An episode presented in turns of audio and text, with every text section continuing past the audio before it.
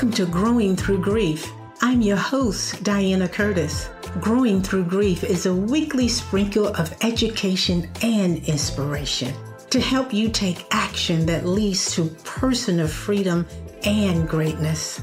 I share powerful conversations with grief experts, spiritual advisors, and other courageous souls in this transformational podcast. I believe with the right support and the power of community, you can eliminate unnecessary, prolonged grief. I'm here to teach you how to normalize, recognize, and use grief as a growth tool. I've been a champion for growth for decades since the loss of my mother. Together, we are growing. I'll give you weekly tips and small steps that will move the needle forward so that you are experiencing a healthy inner relationship with yourself. Let's get started. Hey there, and welcome back to Growing Through Grief with your host, Diana Curtis. If you're brand new, welcome, welcome, welcome. We are so grateful for our growing community of individuals who are ready to heal and grow through grief. Everything has to grow, right? When we don't grow, we become stagnant. When things don't grow, they become tangled or warped. And when a loved one dies, the traumatic event causes parts of us to be in pain, lots of pain. Oftentimes, the grief can cause us to stop growing. We become stuck in the moment at the place of the loss. Well, that's how I felt a few days ago when I was thrown back in the arms of grief. I felt completely numb when my brother, Larry, passed. Completely numb. I felt like I was rejoining this club that no one wants to be a part of. And today is the first day I felt like hopping on the mic to share about my experience. Now, by this recording, the going home celebration has taken place. And I was so, so honored to be able to speak at the ceremony and offer a blessing of gratitude for his presence and for his time here on earth, for his presence and his time on this side. Okay, so I promise to keep it real, right? So I'm going to answer the question, what does it feel like to be me right now? What does it feel like to be me? So as you might imagine, I'm experiencing a lot of emotions in between the loving conversations with my children, my sisters, my brother, and oh yeah, my spiritual community. Waves of sadness continue to overtake me. Yes, I'm grieving for more conversations with my loved ones who are also dealing with their own pain and upset. I'm grieving the loss of a deeper connection with those who are left behind to grieve in their own particular way. Grief, grief, grief. One of the many definitions that I have for grief is we simply want something to be different from what it is. When we don't get it, we grieve it. We're wanting time to stand still. For me, it's in the quiet moments that the feelings start to bubble up inside of me. Some of those feelings, some of those emotions reach the surface, and I feel them, but they're not quite ready to release themselves. While there are other emotions that are showing up and they are screaming to get out, let me out, let me express, let me experience myself. So what do I do? I just allow those emotions to move through without any resistance. Now, that's a quick glimpse of what it feels like to be me right now after losing my brother. As a grief specialist, I know how critical it is to pay attention to what's happening in my mind and my heart. I know it's important that I don't push those emotions down because they will come up and they will bubble out into the world as anger, denial, shaming others, maybe shaming myself for what I think should have happened or should not have happened. You know, we all have our own flavor of suffering, right? And the truth is, when we blame and shame, we're reliving our own stuff. Yet, we attempt to project our stuff, our pain on other people, rather than take a pause and focus, go within and focus on our own pain.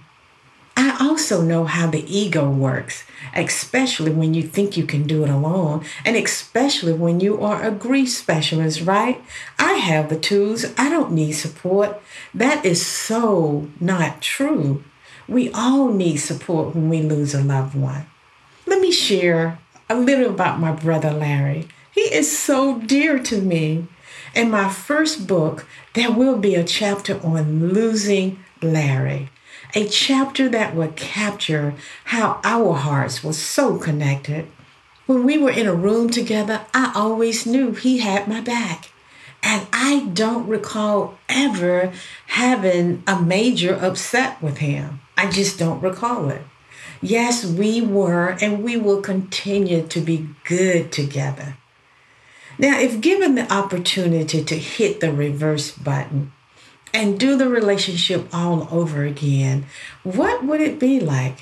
Would it be exactly the same, or would we do it differently? Would it go from being good together to being great together? These are questions I'm starting to ask myself, not with blame or shame or judging. It's just a season of exploration. He was such a jokester.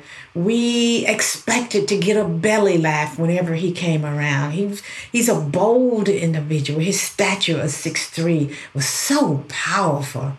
Yet he was kind and a gentle soul.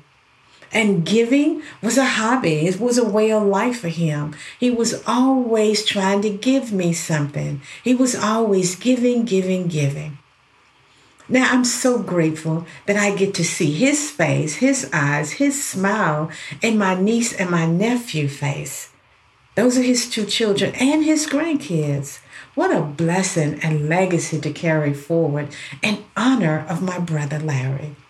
Mm. I mentioned earlier that grief can cause you to become stuck at the place of loss, at the moment of a loss. But it can also send you spiraling on a runaway train. So I'm careful not to give meaning to those things that absolutely don't matter, and oftentimes to those things that are not true.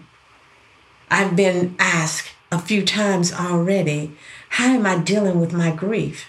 So let me share some very simple things that I'm doing beyond the obvious of staying connected to other people. So first, I'm choosing to apply a guiding principle in my life, one that will pull me out of the ditch when I fall in. I've chosen the principle awareness. Some would call this tool presence, staying present, staying in the moment. Whatever you call it, the key is to practice self-awareness. To acknowledge what is going on in your mind, in my mind, my heart, and my body at all times. Now, I love what Michael Singer says about awareness. He says, awareness does not fight. Awareness releases. Awareness is simply aware while everything in the universe parades before it. Letting this principle guide me is so comforting. It lets me know immediately when I feel tight, when I feel closed off, when I feel sad, and when I feel stuck. I know immediately that I can surrender and just let it all go. And I can do that by simply breathing, relaxing my body, and just let those emotions, that energy, move through. But I have to stay aware of what's going on. I have to acknowledge it before I can experience it and let it move through. And oftentimes, my thoughts begin to shift to some fun memory I had with Larry. And then a smile moves in, and I can feel a loving connection with him. Yes, there's this ebb and flow happening right now. But the great thing is, each time I go deep into the pain, I come out so much better for the experience. I feel a greater, more powerful mode of expression coming through me, moving through me. And I know growth and expansion is taking place. Remember, we're here to grow through the grief, not get stuck in the grief. We will all no doubt lose someone dear to us, and grief is part of the process. So why not grow during that process? I call it grieving with a purpose. So I welcome the grief. I see grief as a curious gift because I never know what's on the other side of that pain, what's on the other side of the grief. And it only means that I've loved someone dearly when I grieve. We miss our loved ones. We want them to return in the way that we are used to experiencing them. Awareness may not work for you. So my offer is that you find your own anchor, something that will keep you present and aware of what's going on in your mind and your body at all times. Know that it's okay if my way doesn't work for you, if my tool doesn't work for you, if my guiding principle doesn't work for you. You may just need to give yourself permission to do nothing but feel the pain. However, if you don't want to stay in the pain longer than necessary, try some tools. Reach out for support. Now, the second thing I'm doing is being very intentional right now. And I'm remembering this truth. My brother has moved on to the next part of his soul's journey. And he left so many beautiful gifts behind for myself, for the rest of my family, for us all to grow and to love each other. He touched so many lives. But here's the key. You have to allow those gifts to flow in. And you can do that, I can do that by keeping my heart open to all possibilities, keeping my heart open. And to remember that death is not the end. Death is a new beginning, and I get that it is the end of the way that I'm used to experiencing my loved one. But it can be the beginning of how I experience him going forward. For me, I'm creating this new relationship with Larry. It's an inner experience rather than a physical experience. It's now a spiritual relationship. Relationship and spirituality is what I had to learn in order to heal the pain of losing mom. It worked then, and I'm trusting this process will work again. If you are struggling with losing a loved one or any other type of loss, and that stuff is coming up, you know, stuff like worry, confusion, difficulties concentrating, mood changes, guilt, regret, fear, anxiety, helplessness, isolation, even sleep problems. The list is endless. You just want to be with those emotions. Just be with the emotions. Yes, they are emotions. It's just energy moving through your body. And when I say just energy, I don't mean to imply that it's easy. It's not easy, but it's energy moving through your body. Choose not to fight or resist the pain, the energy, the emotions. Resisting brings on suffering. The more you resist, the more the feelings return, the more the emotions return. So just let them in and release them. Yep, in and out. The body is a processing center. It's not a storage container. Everything that goes in must come out. Just like the breath, we breathe in and we breathe out. Just like food and water, we take it in and we let it out. Emotions are no different. And remember, grief is necessary. It's acceptable. It's expected. It's normal. But suffering is optional. Now, if this truth doesn't work for you, know that it's okay. But I can tell you that it's working for me and countless others that I've worked with. Now, here's my last point. There are lessons in every heartbreak, but we have to listen for the lessons. I know, I know. My first thought was, I don't need or want this loss to teach me to go deeper into podcasting. No, no, no, not now, not ever. No, I don't want to experience a heartbreak, and I certainly don't want to experience the loss of my brother. But the truth is, every heartbreak, every heartbreak, whether it's a death or something else like a divorce or a betrayal in a relationship, has truly grown me. It has required me to dive deeper into healing and open my heart just a little bit wider. Each time has created a beautiful gateway to growth, but it has required me to surrender to the process of healing and growing. My spiritual advisor gave us this wonderful acronym for HEAL. Hold everything as love. Everything. We can find love in everything. For me, I'm choosing to focus on the love I have for my brother. And I know that healing is not a betrayal. Remember, I said earlier, I'm using my tools to release the pain and replace it with love and honor for my brother. Please understand that what I'm sharing here is not the only way to grow through grief. It is my way. And I've seen significant results using these tools with clients. Yet, you might need other grief interventions. But my bottom line is, my offer is, don't grieve alone. Ask for what you need. Reach out and ask for support. Reach out. Get in a community. I hope you received something valuable from this conversation. Even if the needle moved just a little bit, I feel that I've done my job. Maybe you dug yourself out of the ditch with my favorite guiding principle, awareness.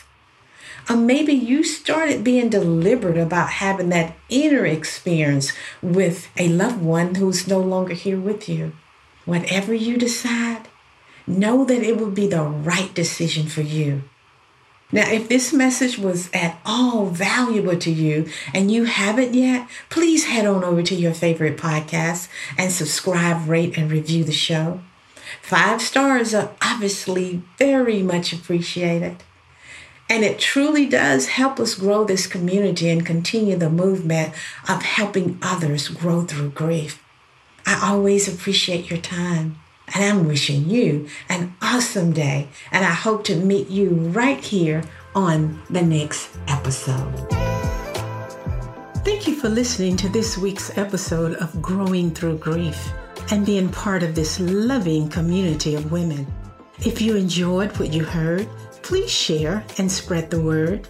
Let's help all women become richer and more nourished in their heart, so that they're able to just keep on rising. And if you haven't already, subscribe, rate, and review the show on your favorite podcast player.